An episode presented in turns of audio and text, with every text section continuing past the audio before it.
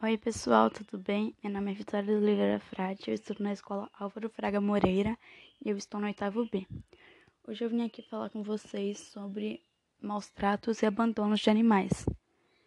Gente, pode parecer que não, mas isso acontece muito e é uma coisa muito triste, porque é uma coisa que a gente não quer que aconteça com a gente, né? Imagina com os animais que são mais fracos, mais sensíveis e tal. Bom, o abandono acontece muito também.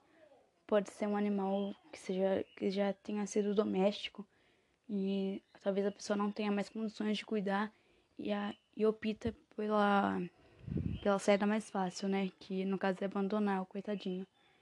E, gente, isso é uma coisa muito horrível, muito mesmo.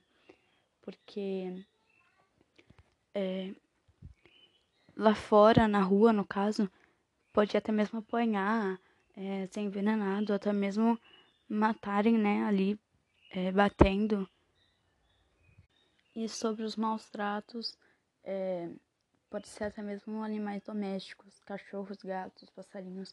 Se você deixar ele em um ambiente que seja muito quente ou até mesmo muito gelado, muito frio, é, que não pegue ventilação ou luz do sol, até mesmo uma sombrinha ali no final da tarde, é, isso já é um tipo de maus tratos, entende?